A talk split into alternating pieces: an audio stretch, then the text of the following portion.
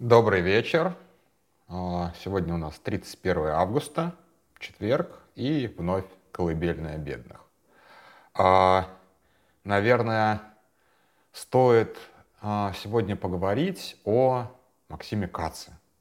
Вот серьезно, о Максиме Каце. И его ролики с прыжком на Навального во многом, кстати, сразу скажу, забегая вперед, справедливо а, но я хотел немножечко взять а, тему шире, а, в смысле вчерашней голосовухи про габонскую геополитику. Кто не слушал, вкратце напомню.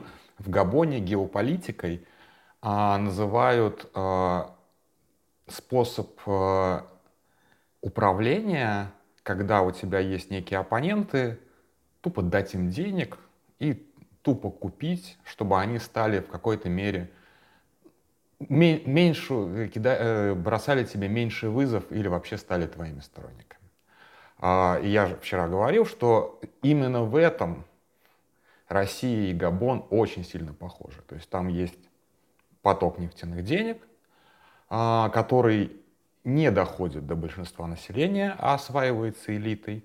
И элита, чтобы сохранить свои, а, свое собственное элитное положение, просто делится деньгами с теми, кто, соответственно, даже, в принципе, в теории может бросить ей вызов.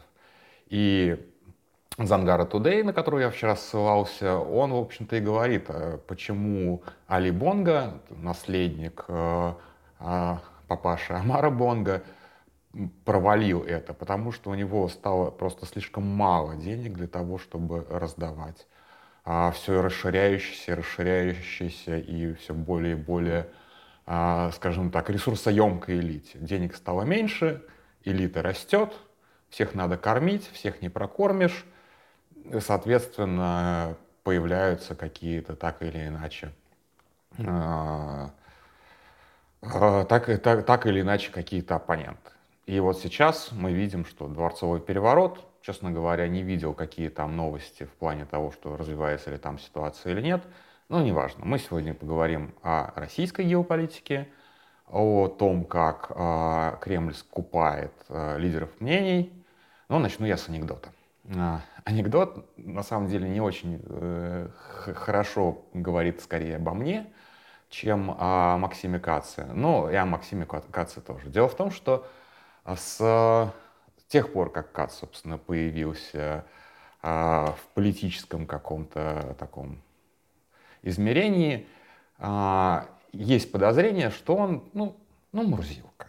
Ну, Мурзилка, да, и есть прекрасный совершенно а, в Твиттере диалог меня и Леонида Волкова, где я пишу, что Кац Мурзилка, а он мне в ответ пишет, нет, Кац не Мурзилка. Вот. И там смешно было, что я взялся доказать в определен, к определенному сроку, точнее не доказать, а что как бы вскроются факты, что Кац Мурзилка. К этому сроку ничего не произошло, я формально этот спор проиграл, и я до сих пор типа Леонида Волкова что-то торчу за это, аж с 2013 года. Но потом он все-таки признал, что Кац Мурзилка, и, ну, типа мы решили как, что э, ничья. Вот, так что, почему, с чего вообще я решил, что Кац Мурзилка? А, две причины. На самом деле тут про касса могу сразу же сказать, что а, с формальной точки зрения, то есть с точки зрения каких-то там утечек, закупок, ну вот никто никогда напрямую не доказывал, насколько я знаю, а, то, что КАЦ коррумпирован и получает бабло от мэрии, от Дептранса мэрии, от Кремля и так далее. Прямых доказательств этого, насколько я знаю, нет. И не существует. А, почему? Я не знаю. То есть как бы есть вот всеобщая убежденность, что он действительно брал деньги. Но прямых доказательств никто так и не добыл. Во-первых, начнем с похвалы Максиму Кацу. Он умный. Вот реально умный чувак. А, я к нему на самом деле вот с годами все большим уважением проникаюсь, потому что он растет, он как бы он же совсем молодым пришел в а, эту политическую историю. А, и, ну, как бы многие по молодости совершают идиотские ошибки, серьезно.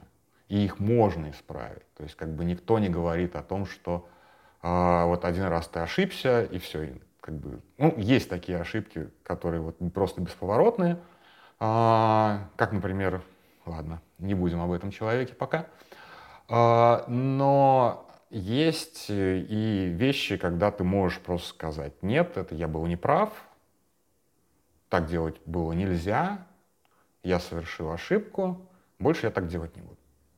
А, Кац, кстати, так не делал никогда, в смысле, что он не извинялся, он не признавал никогда своих ошибок. В этом, насколько я опять же знаю, в этом плане как бы оставим, оставим эту, вот эту историю мы оставим в стороне. С чего я вообще это взял? А, я, наверное, такой немножечко параноик, и изначально с подозрением относился к Максиму Кацу скорее из-за того, что он дружок Варламова. А Варламов как раз именно в этот момент, то есть это примерно вот десятые годы, вскрылся как Мурзилка. А, там была достаточно такая печальная для журналистики история.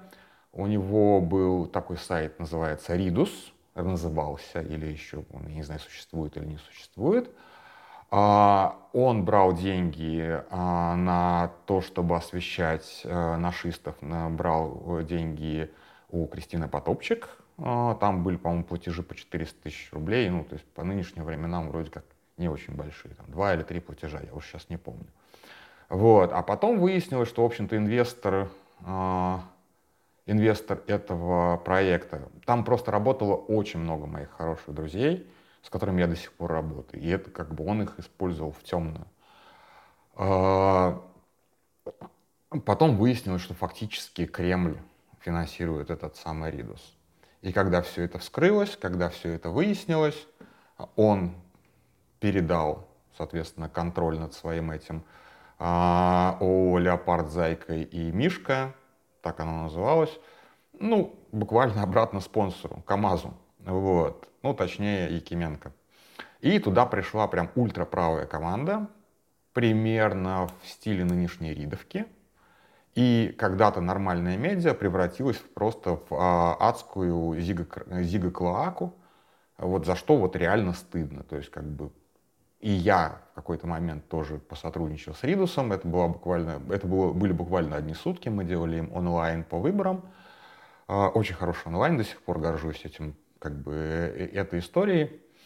А, но фактически мы работали на то, чтобы э, сделать а, аудиторию, влияние, охваты будущему ультраправому медиа, которое в итоге без, без благодатности просрали.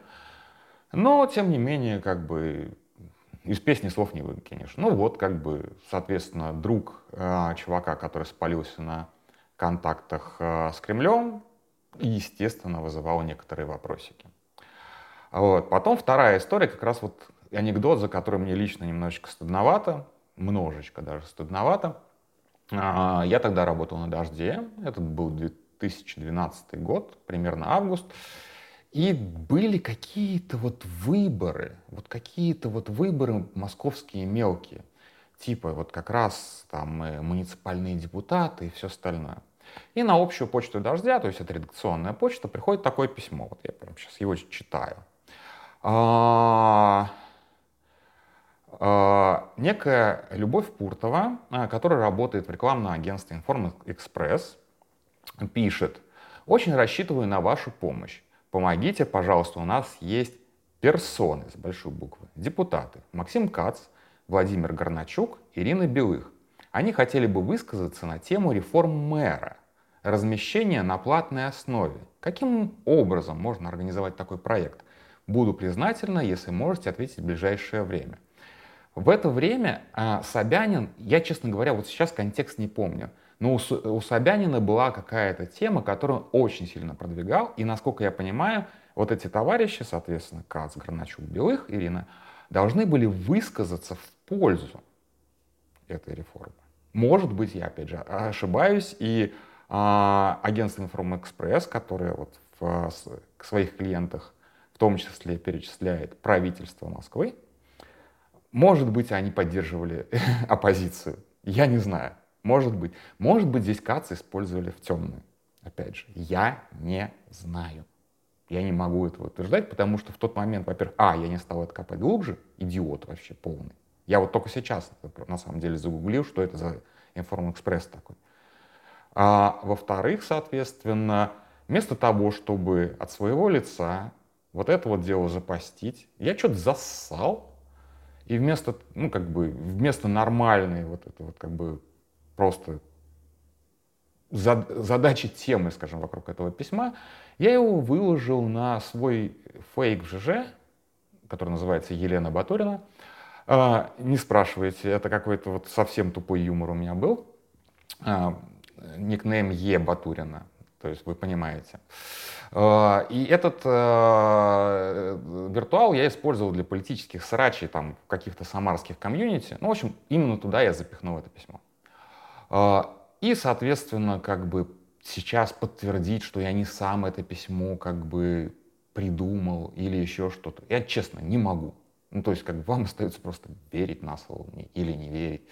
Вот. Так что вот как бы такой эпизод а, есть. А, доказывает ли он с, а, сотрудничество Каца с мэрией? А, kinda для меня да, но сомнений в нем прилично, и я, в общем-то, их э, перечислил. Ну, именно тогда я пришел к выводу, что все-таки окончательно, что Кац морзилка. Я сейчас, наверное, и не, и не, не стану отказываться от своих слов в 2012 году, да, прошло 11 лет, ее просто. Но как бы времена меняются, и вот тоже об, об этом хотел поговорить, в том числе в споре и с Кацем, и споре с Навальным. А, речь идет как раз о габонской геополитике. На самом деле, когда в политике источником денег, так или иначе, превалирующим источником денег становится государство, а, очень часто встает такой сложный моральный выбор. А кушать ты что? Что кушать-то? Вот ты занимаешься политикой, ты занимаешься ею профессионально.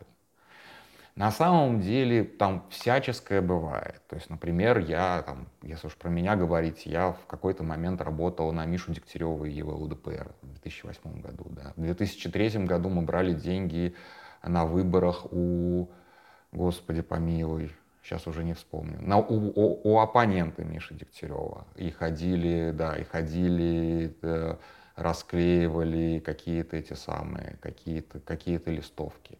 Ну, то есть, в общем-то, когда ты зарабатываешь, стараешься зарабатывать деньги с политикой, ты иногда вот как бы, у тебя есть большой шанс бледануть, скажем так. Большой шанс бледануть. Иногда ты используешь какие-то возможности для того, чтобы продвинуть свои интересы, в том числе с, с помощью мутных договоренностей. Такое бывает.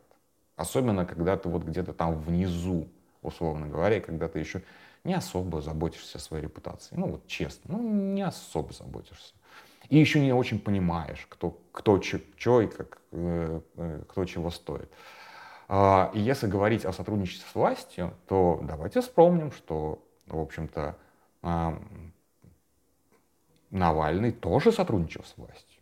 Буквально у него был эпизод такой достаточно длинный, из-за которого он, кстати, сейчас частично ну, то есть, который сейчас используют для, как повод для его посадки, а, когда Никиту Белых, его большого друга, а, а, кооптировали, инкорпорировали, ну, то есть фактически купили должностью губернатора Кировской области, он пошел к нему в помощники. Это было? Было, конечно. То есть, во-первых, как бы мы видим, как а, путинская власть инкорпорирует своих противников, а Никита Белых был противником путинской власти. Вот, пожалуйста, как бы, вот прекрасный пример, как человек, который был как бы, против Путина, стал путинским чиновником. Последующая, да, последующая эволюция а, Белых до его посадки, да, это ему не помогло, его посадили в итоге, а, это сбор денег на выборы Единой России. Его же посадили за взятку – которую он должен был положить в, черный, э, в, в черную кассу Единой России в регионе. Это же вообще оппозиционера сажают на 8 лет за то, что он взял деньги для черной кассы Единой России. Вот как работает габонская геополитика в России.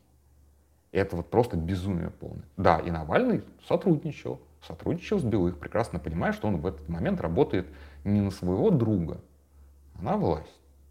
Вот, как бы, и это достаточно стыдный эпизод э, биографии Навального, даже исходя из того, что вместо того, чтобы заниматься федеральной политикой, он полез куда-то там в глушь разбираться с печкаряжем, ну, просто теряя время.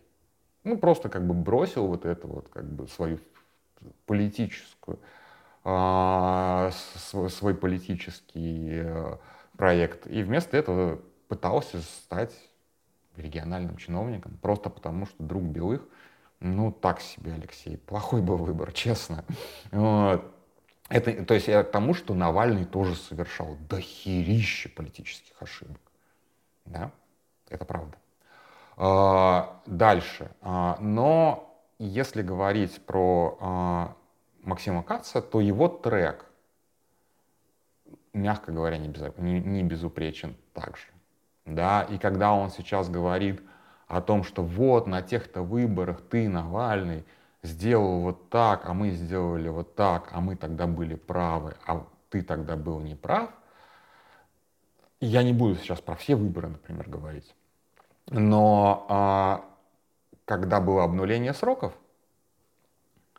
абсолютно, да, абсолютно вот эта вот чудовищная история – я действительно не видел, как бы, то есть я до того, как навальнисты об этом начали говорить, я действительно не видел э, смысла так или иначе участвовать в этом смысле, оппонировать вот этим вот поправкам.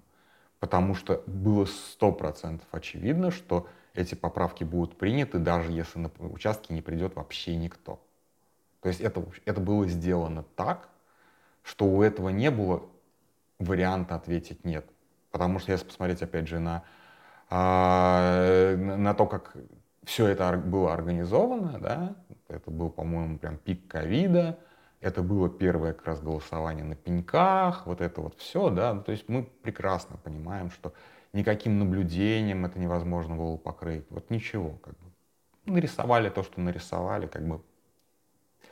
И поражение в этом, да, поражение в этой кампании, не дадим Путину обнулиться, оно было бы для нас, для всех, если мы в это действительно вложили какой-то большой эмоциональный ресурс, гораздо более горьким, чем бойкот.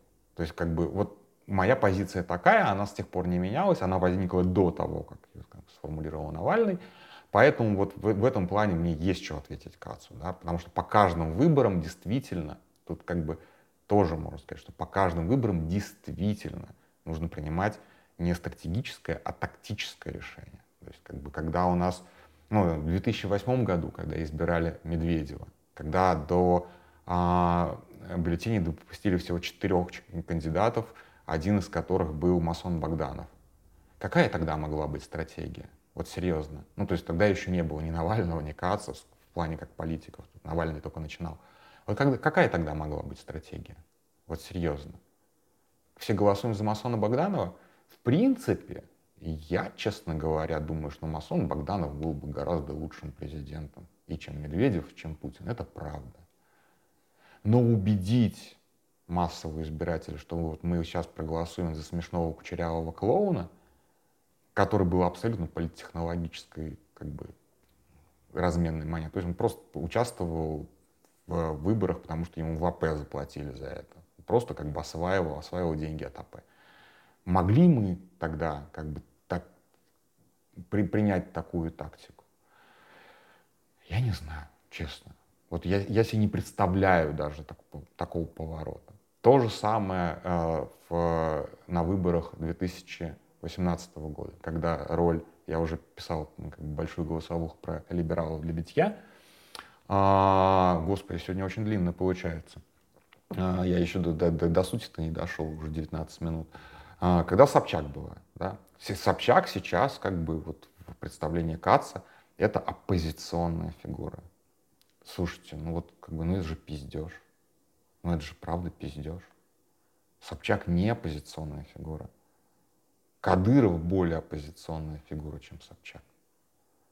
Ну это же вот просто, как бы вот это пиздеж, от которого уши заворачиваются. Простите меня, пожалуйста, за лексику. То есть это вот просто как бы вы не доположь. А, поэтому, конечно же, говорить о том, что Навальный действительно во многом непоследователен. Когда говоришь, как бы, когда он там начинает, что сначала ты был там типа националистом, потом ты был э, там либералом, потом ты сейчас вот стал левым. На самом деле Навальный центрист. Тут, давайте честно, Навальный центрист. Он всегда был центристом и всегда, я надеюсь, и останется центристом. Вот никакой он не левый, никакой он не правый. Э, ну, обычный, да, либеральный центрист. Это нормально совершенно. Как бы к центристам есть много вопросов всегда. Именно из-за того, что они вот лавируют, пытаясь поймать как бы ветер, куда он дует, влево или вправо. А он центрист. Ну, если мы принимаем такого центристского политика, то, соответственно, мы как бы должны принимать и то, что иногда центристский политик пытается заручиться поддержкой левее, правее и так далее. В этом, в принципе, опять же, с, э, с силой центризма, что центристы могут построить практически любую коалицию. И вот тут мы как раз переходим к некому вот этому вот объединительной, вот этой вот объединительной мысли. Да, за все это время, за 23 путинских года, по пальцам можно пересчитать, кого так или иначе не коррумпировали, и не кооптировали, и не обработали а, габонской геополитикой. А, про Венедиктова вот даже смешно говорить, да, потому что он работает так или иначе на власть, он охраняет, я уже говорил об этом, он охраняет вот этот вот статус-кво, который сложилось в путинском государстве, просто как цепной пес. Это просто надо признавать. Он не оппозиционер, он охранник статус-кво. Безусловно, он хотел бы вернуться к 23 февраля 2022 года. Вот состоянию на 23 февраля или на 21 до знаменитого заседания Совбеза. Но даже это статус-кво войны для него лучше, чем приход к власти э, какого-то нового режима. Потому что любой новый режим — а означает конец э, Венедиктова как политика. Он слишком стар, чтобы меняться, поэтому он статус-кво охраняет. Таких охранников статус-кво, кроме Венедиктова, порядочное количество. А, про там остальных, анекдот про Кирилла Мартынова. Была тут встреча, на которой, собственно, Мартынов присутствовал. И, ну, как бы невозможно, не мы были организаторы, поэтому как бы сказать, что вот мы не хотим сидеть за одним столом с Кириллом Мартыновым, наверное, было бы сложновато, но потом была типа как бы там, подруга пригласила на как бы пост посиделки после, после этой встречи, и Мартынов за нами увязался. И было очень смешно, когда он понял, что, в общем-то, он увязался зря и unwelcome, и сделал вид, что он заблудился. Такой, ой, а, а, а мы что, прошли гостиницу, да? Очень смешно на самом деле. Да, и я абсолютно не доверяю человеку, который работал в ФЭПе и в АП. Для меня это вот как бы, ну, внештатный сотрудник э, органов. Ну, извините, это вот мое личное. Вот, и да, теперь мы переходим к главному моему тейку. Как раз к вопросу доверия. А, у одного моего экстремистского дружка было такое выражение чувство мента за углом. То есть вот как бы вы понимаете, о чем сейчас речь, да, то есть как бы как, это невозможно, как бы это невозможно, э, с этим невозможно родиться, это не талант какой-то, это только то, что приобретается с опытом, когда ты смотришь на человека и понимаешь, что вот этот человек в гражданке это точно опер. Или вот что вот эта вот машина, она здесь не просто так припаркована. А, и так далее. То есть вот иногда вот это вот комиссарское чутье, извините, важнее какой-то, какой, какой-либо доказухи. Ты смотришь на человека и понимаешь, что у него в барсетке видеокамера. Это по-старому, сейчас, наверное, так уже не носят. Вот, ну, я немножечко оторвался как бы. А, и здесь вот как бы можно ли сотрудничать с тем же самым Венедиктовым, все о нем прекрасно понимая и зная? Я считаю, что да вполне. Можно ли сотрудничать с Кацом, все прекрасно понимая, кто он и что? Я считаю, что да. Можно ли сотрудничать с кем угодно из списка, опять же, из списка КАЦа, который он назвал? Я считаю, что да. С Ходорковским, там, с кем угодно. Можно, можно, можно. Можно ли доверять этим людям? Хороший вопрос, да? Согласитесь. Сотрудничать? Да. Доверять? Ну, извините, ребята, вы сделали очень много для того, чтобы это доверие было разрушено. У вас был дохрена кредит этого доверия. Ну да, то есть у того же Каца был охренительный кредит этого доверия, что его взяли там за начальника штаба и так далее. Настолько охрененный кредит доверия, что, честно говоря, я со своими параноидальными мозгами думаю, что это вот просто как бы такой, как бы, такой договорничок, что э, навальнисты включили в свой э, штаб смотрящего от мэрии. Вот я буквально, я так серьезно думал в 2012-2013 году. Оказалось, что это не так, но тем не менее. Да? То есть само по себе сотрудничество с Кацем тогда для меня очень сильно подрывало доверие к э, Навальному, к его структурам. Потом выяснилось, что немножечко все не так, но тем не менее. То есть, чтобы вам, ребята, доверять, вы должны каким-то образом восстановить доверие. Потому что вы столько раз кидали, вы столько раз вот гласно и негласно сотрудничали с, со структурами, скажем так, разными, что сотрудничать, окей, можно сесть за какой-то стол переговоров, можно провести совместные акции. Кац, на самом деле, молодец, вот собирал дело на политзаключенных, это классно было. Доверять ну, в плане того, что обсуждать чувствительные темы, и так далее. А, наверное, надо каким-то образом восстанавливать доверие, и поскольку именно вы вот в этом списке, да, и КАЦ тоже, это доверие разрушили, то первый шаг должен быть с вашей стороны. Расскажите о своих политических ошибках. Просто признайте политические ошибки, скажите, да, было дело бледанул. Бывает со всеми. И с тобой Алексей, тоже такое было. Вот как бы история с белых. Вот с этого, наверное, с восстановления доверия и стоит начинать. Отказаться от габонской геополитики, сказать, что да, действительно, мы, к сожалению, купились на эту практику по разным причинам, объяснить эти причины – не рассказывать о том, что журнал «Мой район» был великолепный. Я себе представляю, какой великолепный журнал был там, про какое-нибудь восточное Дегунина. Оно существует вообще? Или про Капотни. Вот я представляю себе, насколько великолепны эти были журналы. А, и как бы продолжать жить дальше. Или вы действительно продолжаете охранять статус-кво, храните молчание, храните, на самом деле, лояльность и верность тому, кто давал вам бабы, бабки, и пиздите о том, что «Мой район» — это был классный журнал, а борьба за троллейбусы была искренней. Ну вот серьезно, давайте как бы, давайте об этом поговорим, о восстановлении доверия и о признании политических ошибок. Вот, наверное, на этом все. Я немножечко не так в своей голове видел это, эту, э, эту телегу, но как получилось, так получилось. И так уже 28, почти 29 минут. На этом все. Если будут вопросы, опять же, может быть, еще дозапишу. Но вообще, на самом деле, вот дискуссия политическая должна так и выглядеть. Как бы из предъявления взаимных обвинений, выработки по этому поводу каких-то шагов навстречу, если они уместны после предъявления таких обвинений, а потом, соответственно, какая-то совместная работа, если она получится. Я очень надеюсь на то, что а, на то, что э, вот примерно так все и будет работать. Скорее всего, нет. Давайте, спокойной ночи и до завтра.